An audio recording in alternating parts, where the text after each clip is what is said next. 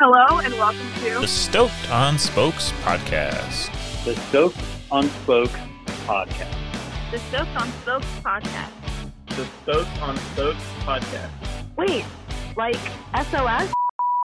Well, it's about bikes, rides, gear, races, community, and so much more. This is the Stoked on Spokes podcast. Let's get rolling. Hello and welcome to the 49th episode of the Stoked on Spokes podcast. Today I'm joined by members of the CAF Foundation and the Cycling Club, Chris Imhoff, Kristie Boltz, and Don Novel. But how are you all doing today? We're great. We're awesome. Anyone who doesn't know you, could you please introduce yourself and give me your bicycle background?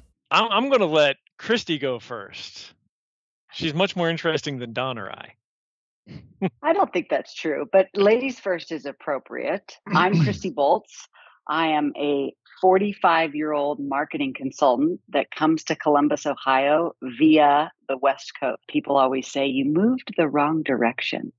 but I met my husband when I lived in the West Coast and moved to Ohio to be with him. I started cycling like everybody else here when I was a kid. And I always tell people that my dad taught me to ride a bike twice. Once when I was younger, you know, pushing behind us like we've done. And then once as an adult, he had triple bypass surgery when he was 44. So I was a freshman in college and came home. And the doctor, I think, was trying to kind of scare him straight and scare him into health and said, you know, this bypass is probably only good for about 10 years and you need to get healthy. So my father got down his old Raleigh from college, you know, that he used to ride around in jean shorts in. Once he could exercise, he got into cycling. And, you know, this of course is before Strava and before all of this and and when Lance was really big. So he he got into cycling. I did my first century with my dad. My mom was runner and a swimmer, just kind of recreationally. So I ventured into triathlon did all kinds of those. Um, I love the bike the most for all kinds of reasons.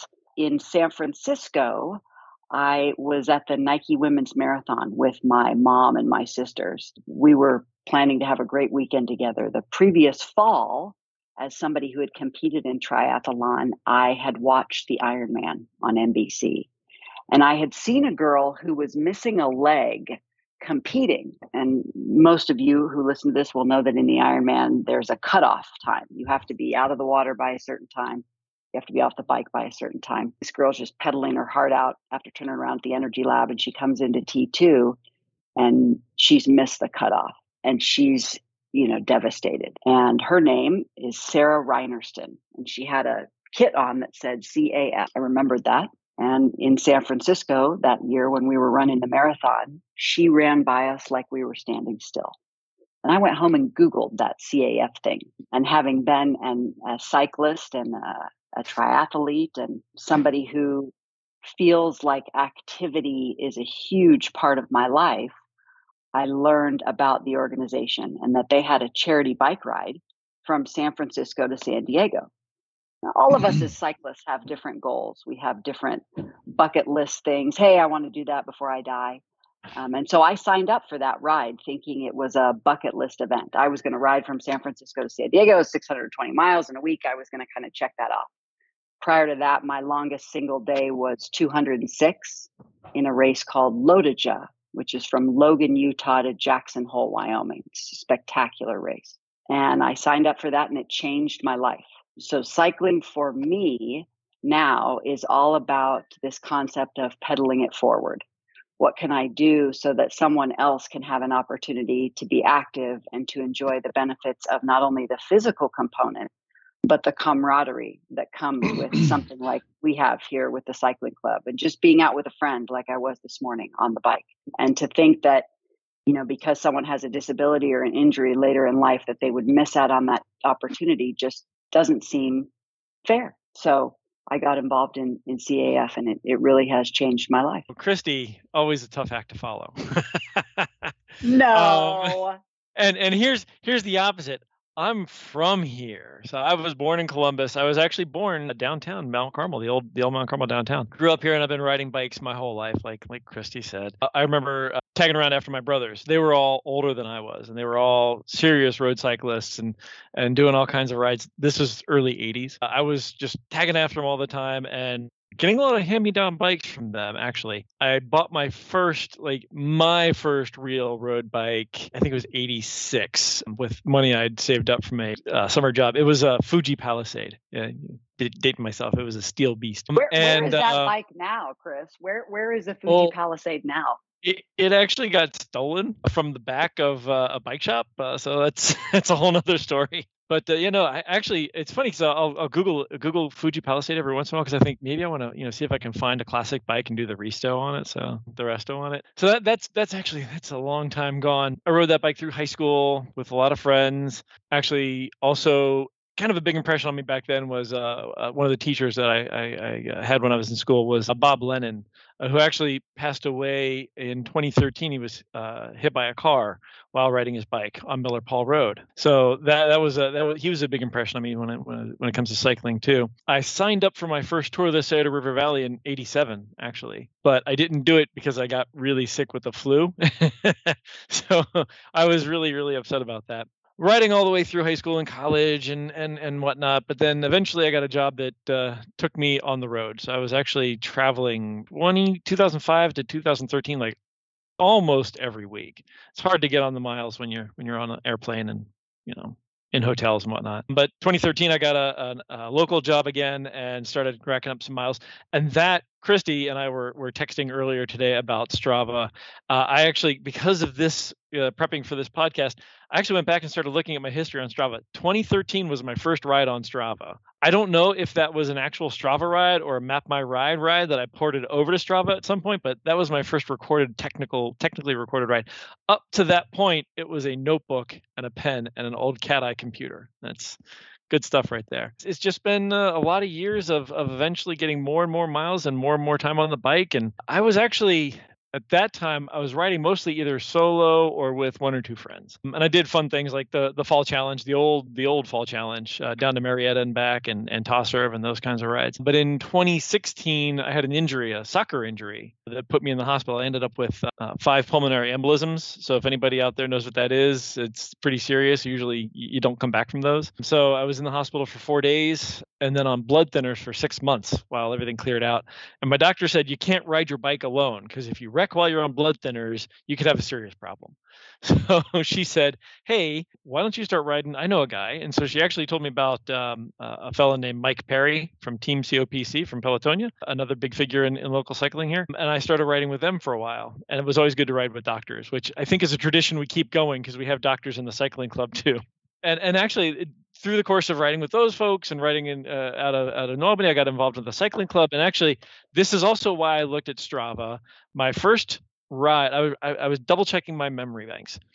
The first ride I went on with Don was I wrote it down September 18th, 2016, and you dropped me because I remember it was a cl- kind of a chilly day. There was a big big headwind, and we were coming back in maybe Beaver or something, and I remember. I got, but I could, and that was I was still recovering from the PEs, which you, you know, I remember that day. Recovering, and I'm like, you guys go on ahead without me, and they're like, okay, and they were gone. It was hilarious. And then my first ride that I could find on Strava with Kristie was actually two weeks later, and we did our version of the fall challenge. We went down to Chestnut Hills, Chestnut Ridge, and rode down uh, around um, Lancaster in that area. It was Don and Kristie and several other folks, and we had a really good time that day and made a really big impression on me and also on my Strava because I was just paging through the, the, the weeks after that. And it was like riding with Don, riding with Kristie, riding with Don, riding with Kristie. It was really funny. So and and uh, it was just a lot of good, a lot of good riding.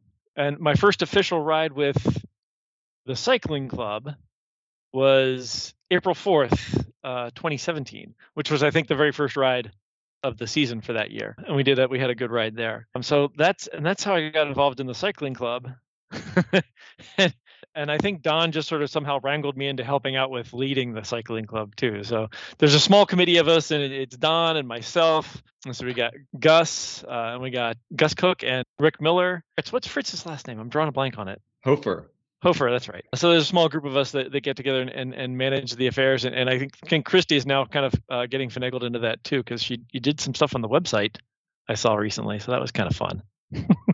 I stepped in in a in a time of need. I'm the CTO. I'm the chief treats officer. That's what I'm in charge of. It's really important to know, Allen, at this point that every cycling club ride uh, that Kristie attends ends with a fantastic treat, and it's not just one like she opens the back of the the SUV, displays several boxes of options, and the thing about this, Allen, that's really incredible, she does it all herself, homemade, and usually by getting up at like five in the morning or something to do stuff, or, or even the night before to do stuff for the club, and it's amazing, amazing. So- if you go to her Instagram, it's usually those treats. so I'm riding with the wrong people. Good to know. uh, yeah, I come to into cycling in a different way. I, I grew up in the northern panhandle of West Virginia. So if everybody has any geography uh, knowledge whatsoever, there's a little sliver of West Virginia between the state of Ohio and the state of Pennsylvania along the Ohio River. I grew up in a little town there. So like many people, I mean, I, you know, I went through I, my my first my first real bike, my first new bike, and this will uh, resonate with some folks listening was a Huffy Thunder Road, and it was uh, it was a really big deal. I'm, I I came I come from a, a large family, and I was the youngest, and I was really one of the first children who who got actually a new bike, and it was it was very special to me. I still uh, I still cherish that memory. After that, I had a couple hand me down bikes and, and and whatnot. However, my first bike that had a traditional road handlebar was called a it was it was made by Schwinn. It was called a Sierra. I bought it at a local bike shop uh, along the Ohio River on the Ohio side in a little town called Bellaire, Ohio. And I was I was kind of it was kind of unusual because folks there didn't spend a lot of time riding a bicycle and I was one of those and I just realized this not long ago. I was I was one of those one of the young people who would actually you know ride to the pool instead of their parents taking them and things of that nature. And then before you know it i live you know from, from the little town where i grew up it was very you know rural roads were very close. However rural roads from there are very also very hilly. My brother my older brother and i would would take adventures and we'd you know we would do little 16 17 mile round trips but we but my recollection of that uh, now is that they were they were there was elevation gain for sure and riding in blue jeans as as, as a seventh grader on your Schwinn uh, in West Virginia it's it's uh, it was it was quite challenging for us. However that that's that's where it ended. I was a I was a high school athlete played a couple different sports in high school and and was was fortunate enough to extend that for a while up up up and then after I was in co- after college and everything. I I played high school golf, and and I had a little bit of a running in- injury. I had some tendonitis in a knee, and I started spinning at, at the gym in those uh, in those spinning classes, which uh, I really enjoyed. I took a 15 year old Trek rigid mountain bike that I had have owned since I was in my 20s, and I I went for a ride on the on, on a road that we ride on a regular basis in the cycling club. And I was in a t-shirt and a ball cap backwards and and no helmet and all those things. It was a hot July morning. I rode out to something called Route 310 and back, which was about a 19 mile loop that that I uh, that I was riding that day. And I turned around and I saw six or seven guys on road bikes behind me. And I I'm I'm, I'm pedaling as hard as I can uh, on this trek, and uh, and and those guys passed me. I felt I feel like my recollection of the story is I turned the pedals over five or six times, and uh, then they blew by me like I was standing still. And and at that point, I was like, I need that looks like fun, and I need to figure out what's going on there. Story goes as the story goes. I I borrowed a bike, an old Cannondale. I think it was a CAD three Saeco edition uh, that a neighbor of mine owned, and I I rode it for a couple weeks and I was hooked. Then went finally bought another used bike, uh, or bought a, or bought a used bike, and then bought bought my first big boy carbon framed bike, and and started riding with a, a small group of five or six folks, guys who I'm still friends with today. That I still have an emotional bond to. I don't ride with those guys a heck of a lot any longer because our what what we want to get out of cycling has changed a little bit. We'll just say that, and uh, and I and, and I love those guys dearly we would ride on every weekend and sometimes a, a, day during the week. And then some, I don't know how, I don't remember how it all happened, but I got, I opened up a ride with GPS account and I started fiddling around with that. And I, I actually started just base booking stuff um, to the New Albany compu- community that we, that I live in that, Hey, we're going to do this on a Sunday morning or a Saturday morning or whatever. And we're going to do, this is kind of the plan and everybody's welcome that's actually where I met Kristie Boltz. Her name was her her name was Kristie Nation at the time, and I didn't. Uh, and she sent me a text. I I, I, w- I was I was careless enough to put my cell phone number on a on a Facebook post in case anybody had questions. Uh, and oh my gosh, that's that's Yeah. awful.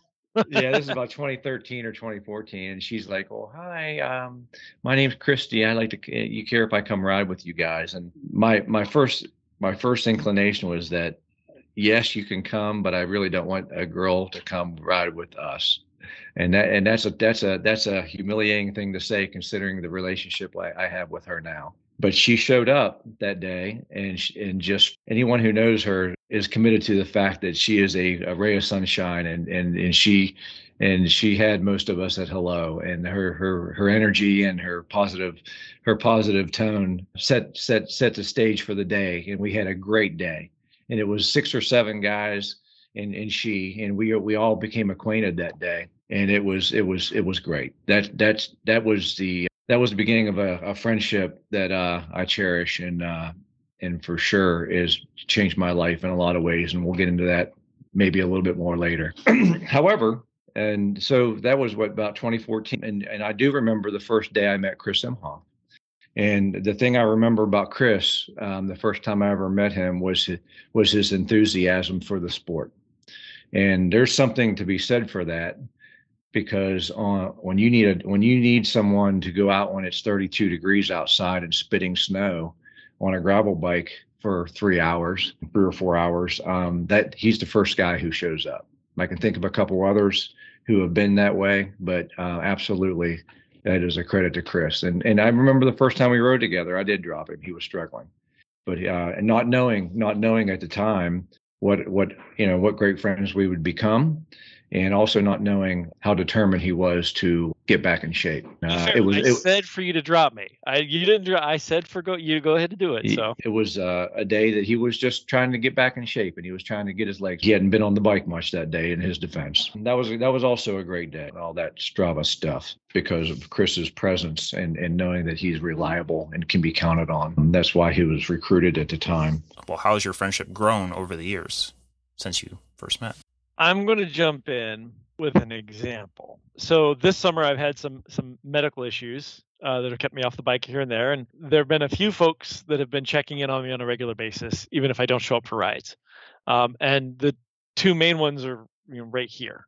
I cherish that particular aspect of our friendship more than anything else, and more than the bike, more than the treats, although that's a really big one right there.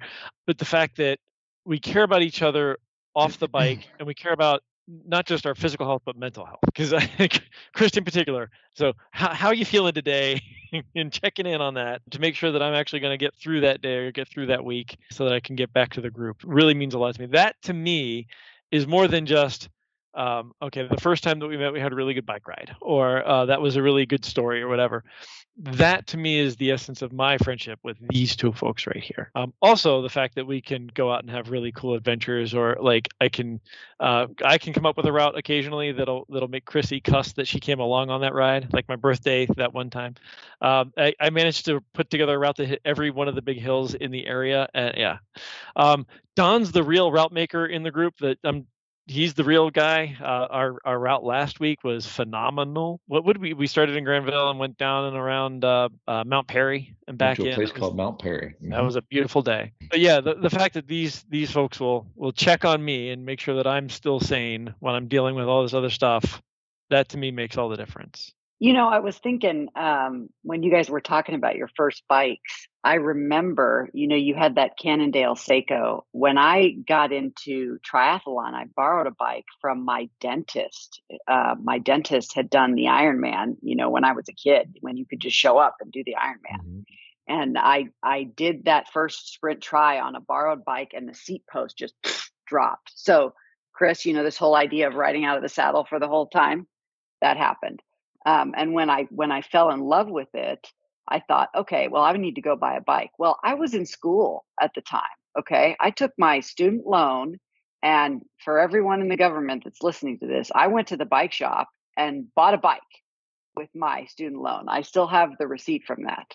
Uh, it was not forgiven by the government. I did pay that off, but that's that's how I bought my first bike. And my dad, who got me into it, rides alone all the time. Okay, he is a lone ranger, and uh, I get that. That works for him. Um, but the people are just as important as the miles. Um, we had a guy who joined the cycling club this summer who was up from Miami and originally from Venezuela, and he he kind of mentioned to us in passing last week. He said, "In all my years of riding, and this guy's in his early 60s, and you know he's ridden all over the place. I have never found a group like this. You know, it's really really special." and it is and it's special because of chris and don and it's special because of every person that chooses to show up chris can always be counted on don is absolutely right like if it's raining if it's snowing if it's like it's cold or somebody has a mechanical like chris is the first to respond to that and leadership comes in different forms um, and servant leadership is one of those things I think it, it's funny because until today, Don, I don't think you ever told me that you didn't want a girl to, to come out and ride. You know, I had moved from Salt Lake City, which the first time we took Don to Salt Lake City, he was like, I can't believe there's this many fit women in, in the country. They're all living in this area.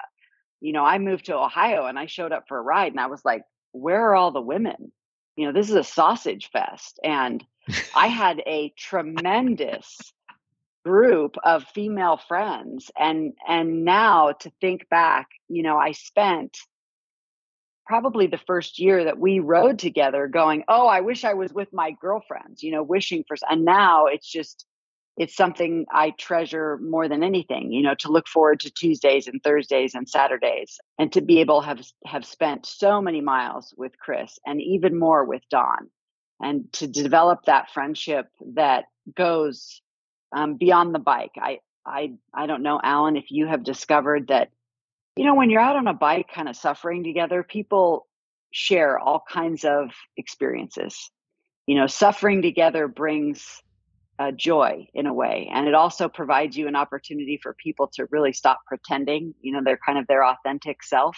And the authentic version of of Don and Chris is something I want to be around. Uh, my friendship, my friendship with Kristie is is one that accelerated quickly for a lot of different reasons because we had I mean we had some I mean we had some similar interests and in, in the fact that I I I, uh, I love the enthusiasm and all those things. However, we've been through some stuff together um, on and off the bike since then that she she's going to be my friend and for the rest of my life um, for sure. Uh, her husband, her husband is um, one of the highest quality people I've ever met, and who's who's never been anything but kind to me and my family. There, there's too many. There's honestly, this format doesn't allow for the stories for me to, to articulate all all the things that I've I've seen and experienced with she and she and her family, who have who have accepted me as one of their own. Um, and I'm talking about her her family outside of her marriage, her her, her California family who live all over the place now. But uh, yeah, there's a there's a lot going on there. I mean, we've we have um, we've had some. Uh, she was the first person who I did a, an event in Western Maryland called the Garrett County Gran Fondo, which is this which is this meat grinder of an event that certainly will will expose expose you if you have no character or or willing to su- willingness to suffer. It's it um it's one of the, the the the most difficult things I've ever done physically in my life, let alone on a bicycle.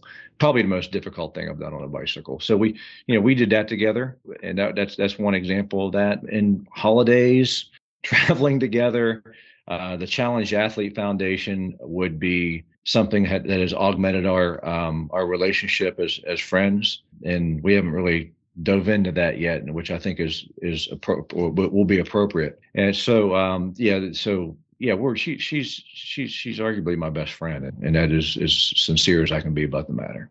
So there's a lot there's a lot to be said for that. Uh, Christopher on the Christopher on the other hand, I haven't known him as long. I don't spend as much time with Chris, except I think I I was very direct when I said I'll I'll put it to you this way. I I Chris I call him a foxhole guy he's a foxhole friend. If I'm telling you, if you are in a ditch, he's helping you through it. And if you want to go do something really difficult, he um, he's your guy. Yeah, I did. Garrett County twice with him. yeah, yeah, it's it, that's a brutal day. Um, but uh, so so my my relationship is a little different in that regard. Uh, I don't talk to Chris every single day. I spend a, a an a, I spend an enormous amount of time with the man, and and he's a good dude, and he has got a lot of um, a lot of the right things going on, and I and I love that about him. Uh, all I want to do is add a, a, a little uh, bit of a footnote on the Garrett County for, for the listeners. If you don't know what it is, it's a 126 miles, 16,000 feet. Last year, or this year when we did it, I finished with 130 miles and 17,000 feet because I, I rode from the hotel. And I did, I did most did. of it standing up. I did most of it standing up because of my medical issue. So I was, I had a day, and that is that is anybody's. Arguably, that's anybody's day. If you go do that thing, it is it is a good good day. What is the Challenge Athlete Foundation? I know Kristie loosely mentioned it in her introduction. Speaking of the kits, this was the this was how I got introduced to it. I started riding with the group, and I started noticing everybody wearing these CAF kits uh, through uh, you know as I got more and more involved with the different rides, and everybody had the had that same sort of connection, that same sort of story, that that inspirational connection to the kit, yes, but also to the foundation, and it and it grew from Kristie's. Um, uh, efforts in trying to educate and, and just inform everybody about that. And uh, I'm I'm I'm I'm proud to say that I have several kits now too. Don's got the logo wear on the hat too. Where Yeah. the logo? Yeah. Um, I'm wearing this shirt. We can't really see it. It says there's an athlete in all of us, and it's got the CAF logo. CAF started in 1994. There was an, a gentleman named Jim MacLaren, and he was an exceptional athlete. He ended up losing his leg and really was a a pioneer as as somebody as an amputee. You know, he was trying to do triathlons, and this is the early 90s. I mean, th- this just did not happen. And unfortunately, after having lost his leg in a motorcycle accident, becoming an amputee, he's out training and racing, and he gets hit by a car and becomes a quadriplegic. And his friends, much like I know these friends of mine, would get together and they were trying to somehow figure out a way to get him a van so he could get around and keep going to these kinds of things. And so the organization grew from a couple of friends trying to help a buddy. And that was in 1994. And so the mission of the Challenge Athletes Foundation is to provide opportunities and support to people with physical challenges so they can pursue an active lifestyle. Adaptive sports equipment is expensive. It is not covered by insurance. The, I mean, we're uh, those of you who are, are watching this, uh, you know, and see behind Chris, he's got tens of thousands of dollars in cycling equipment hanging behind him. But if your son or daughter is born with a limb deficiency and you want them to be able to play soccer, they need a different kind of leg. You just can't take your walking leg out to the soccer field. You can't take your walking leg and attach it to a bicycle. And kids need new legs as often as they need new shoes. Adults who are impacted by injury or tragedy or a disability later in life. Wounded Warriors, CAF has an arm called Project Rebound that helped support many guys who came back from Iraq and Afghanistan with disabilities, from traumatic brain injuries to blindness to the loss of limbs and then the loss of more limbs. Physical activity at any level whether you are just getting on your bike for the first time, whether you're just going out to the soccer field, whether you are just starting to skateboard. WCMX is a huge thing. Um, and you guys can Google Aaron Wheels Fotheringham to see what that kid can do in a wheelchair at a skate park. It's unbelievable. Physical activity increases self esteem. It's good for our health. It encourages independence. It, you know, Chris talked about mental health. It's huge for your quality of life. And so the most popular grant that Challenge Athletes Foundation awards year after year is a wheelchair for basketball. Wheelchairs for rugby. That's another thing to Google is wheelchair rugby. If you haven't seen that in the Paralympics, it will blow your mind. When you are around so many people, as we have been in San Diego at the finish of the Million Dollar Challenge for the greatest day in Tri, where you see people missing arms and legs and all kinds of different disabilities. And all together that day, they're just normal people. They're not different at all. Um, the, my favorite story to tell is when I got involved with Challenge Athletes Foundation, my oldest nephew was very young. He was five or six. Um, he's a freshman in college now. And he, you know, Don mentioned my family. My family would always come out to these events and support. Okay. We, we just have that kind of family. It's like somebody's doing something crazy. All right, we're going to go out and support. We're going to be at the start. We're going to be at the finish. We're going to super fan on the sideline. You know, we're going to dress up in ridiculous costumes and have signs and all these kinds of things and he kept coming. Don actually, I don't think he knew this, just like I didn't know about the girl thing. I did the ride in 2010. I did it in 11. I did it in 12. I did it in 13. I did it in 14. In 15, I got married. I did it in 16. In 17, our son graduated from Parris Island. I mean, I was there all the time because I just could not imagine a world where someone would not be able to participate. We love riding our bikes. I mean, we love it and to have somebody not have that opportunity. So Lucas would come year after year to all these events. He's at the grocery store one day with his mom. Maybe he's maybe 10 or 11. And a guy gets out of his car and, you know, pops his wheelchair out and he points to the guy and he goes, Look, mom, there's a challenged athlete. He does not know the word disabled. To him, everyone that he saw was a challenged athlete. And that is the world I want to live in. So, what's the reach of the Challenge Athlete Foundation? Is it across the entire nation of the United States or is it beyond that? CAF has provided grants to adults and kids in all 50 states and countries outside of the US. Okay.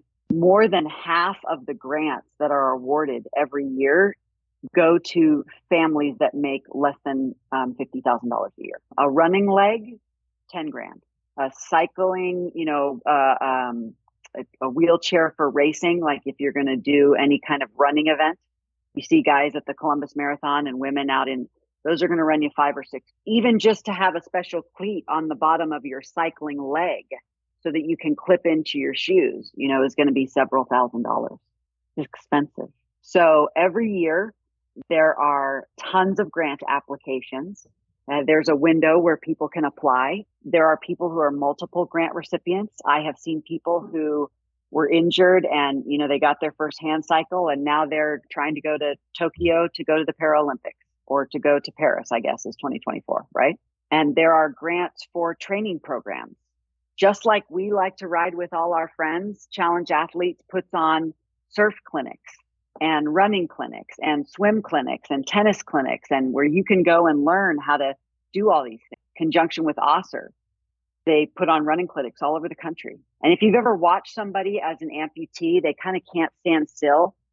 Okay. They kind of have this little bounce to them we joke kind of about, you know, losing five or 10 pounds. Hey, I'm at my winter weight or I'm at my, you know, you lose five or 10 pounds as an amputee, your leg doesn't fit anymore. It's really humid outside because it just rained. It's like, well, my leg's swollen and my leg won't fit. I absolutely know that I can do hard things because of all the people that I have seen do incredibly hard things again and again and again through my association with the Challenge Athletes Foundation. My hope is that they will raise billions with a B of dollars to be able to provide grants again and again here in the US and worldwide. So Those kits, it creates conversation, being exposed to information about about what the, those folks, those good folks do. What we're hoping to see happen here is for this to continue to grow, fundraising to continue to accelerate. And my my personal goal is going to be a, a celebration to have on the day we are part of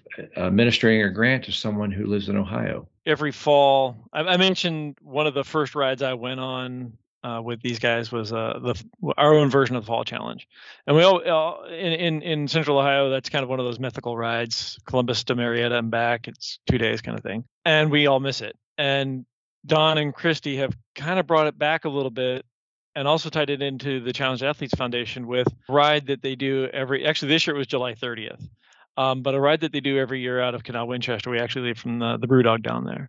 Um, and every year it gets bigger, more well attended, more awareness. This year there were more than more than more than 70 folks showed up. I think it was about 70, 75. And more than half of those people were wearing Challenge Athletes Foundation kits. I think it was 45 people showed up wearing wearing CAF kits. And it's all about building that awareness and, and generating that momentum and, and building a building a movement in the area. We want people in central Ohio, you know, there's raising money is one thing. There are definitely some organizations, people who can write very big checks. Uh, this is true for Pelotonia as well um, and really any charitable organization. One of the ways that you can absolutely support an organization is to raise money, to fundraise or to contribute or to connect someone that, you know, maybe has a passion and a bigger checkbook than you do. Um, but the other way that you can contribute is to raise awareness and simply running around with a hat that says CAF on it for somebody to go, Hey, what's that? Our goal and, and CAF has provided um, grants here in central Ohio to people just kind of before our time, as it will, before we kind of got into this organization uh, level. But if if someone who knows someone who knows someone, and this was certainly true of my 10 years living in Salt Lake City, there were people who came back and were like, hey, my son's uh, friend was just in a motorcycle accident. He's going to lose his leg. Don't worry. I told him everything's fine. He's like, yeah, just cut it off and give me one of those bionic ones and I'll go right back to cycling and and that's not something that happens necessarily because somebody wrote a big fat check. That happened because somebody was wearing a hat or a shirt or a kit okay? Somebody knows you know from the james that okay if i get cancer i'm not going to die because of all the awareness that's been generated around that. Raising money and awareness are equally important so that when something happens or a, a son or daughter is born with some level of disability whatever that is that they know they can be an athlete forever. How does CAF tie into the cycling club? Is it?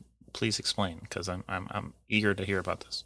Our core values is is for us to support something. Our our association with the, the club and with CAF that that was a little bit of an organic relationship, to be honest with you. Migrated into we're the cycling club, it's obvious that we need to be, be uh, supporting the Challenge Athlete Foundation. The, the club membership, to their credit, it has not been something that the advisory council has made a decision to do. It's something that has happened organically throughout the club. Yeah you're not going to find any any formal information about it on the club's website but let's say a, a new person showed up on a tuesday or thursday night. They would notice that a lot of people had this this particular logo now that we've done you know kits for several years. And they might ask you know like what's up with this? We don't have a, a requirement. You don't have to you know donate to the challenge athletes foundation if you want to be a member of the cycling club but that has never been the case. It's it's an organic component.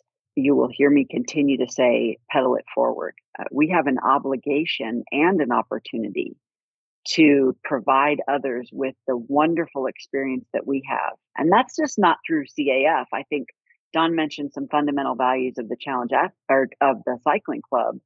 And I feel very strongly that it is not about your Strava segment.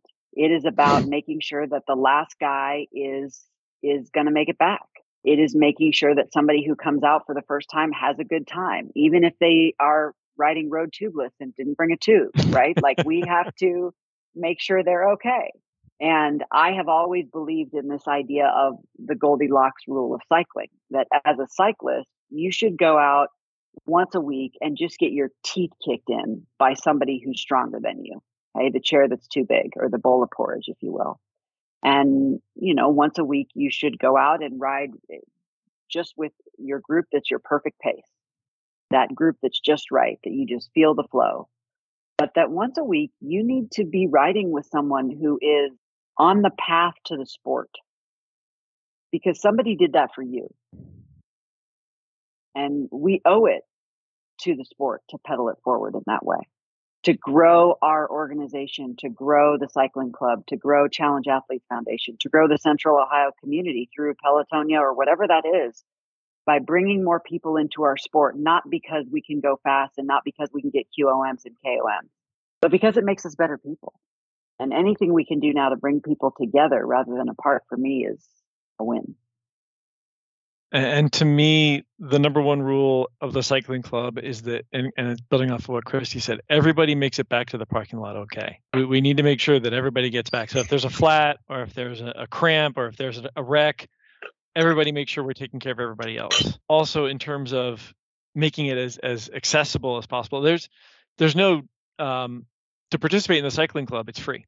Uh, you to be a member, it's free you just go to the website and you register and you get access you, you sign the waiver you get access to the um, the routes you show up and you ride with us it's free uh, you can donate if you want to but that's not a requirement um, and we want to make sure that it's accessible to anybody who wants to come out and try whether it's you know their first time or getting back into shape or whatever. And that that is that is key for us. And don also mentioned earlier uh, covid has had a, a change in the dynamics of who's participating. We had a huge influx of of new folks, all kinds of new new riders showing up uh, on borrowed bikes or old bikes or brand new bikes or whatever uh, over the last couple years, and it's been our joy to help those folks uh, ignite their passion for the sport and start showing up on, on newer bikes or in crazier kits or, or whatever that they've got.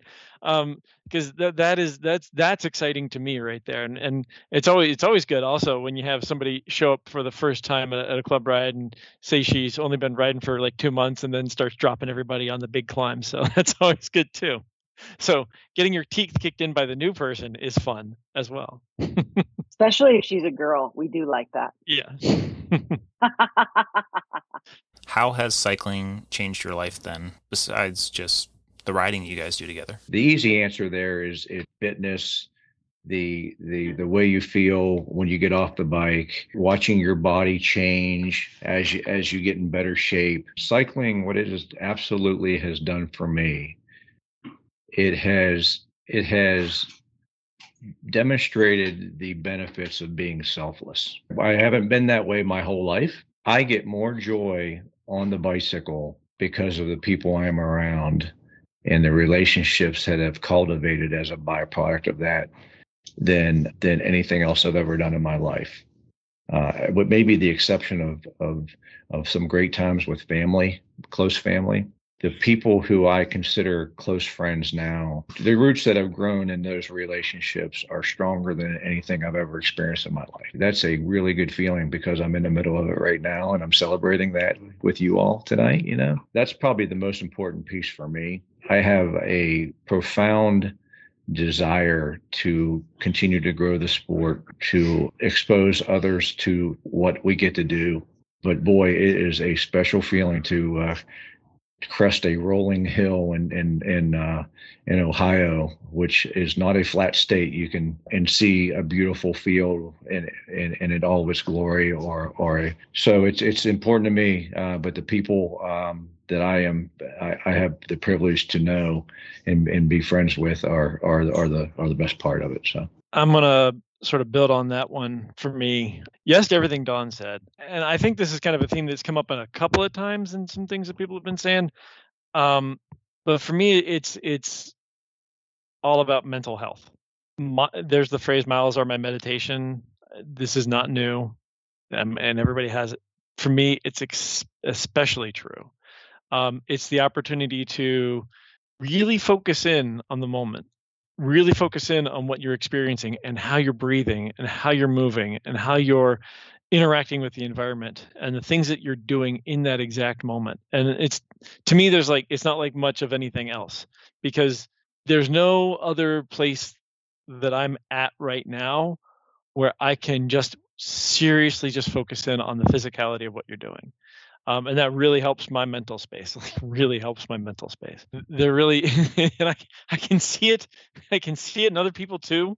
Um, I, I do the videos uh, on the instagram and i will be recording and i will we will crest a hill like don says and Kristie will do the arms wide and like yes this is we are here and it, or on a gravel ride. Luke Went did it the other day. Uh, we crested a hill, we came down into a valley, and Luke did the arms. You can see it, and everybody's in that same headspace too. It's like we are here right now, and that is that's like to me the most valuable thing. And if I can take that from cycling into the rest of my day, that's meaningful to me. My wife occasionally will say, "Don't you have a bike ride to go?" And you're kind of bugging me. Get get your head right.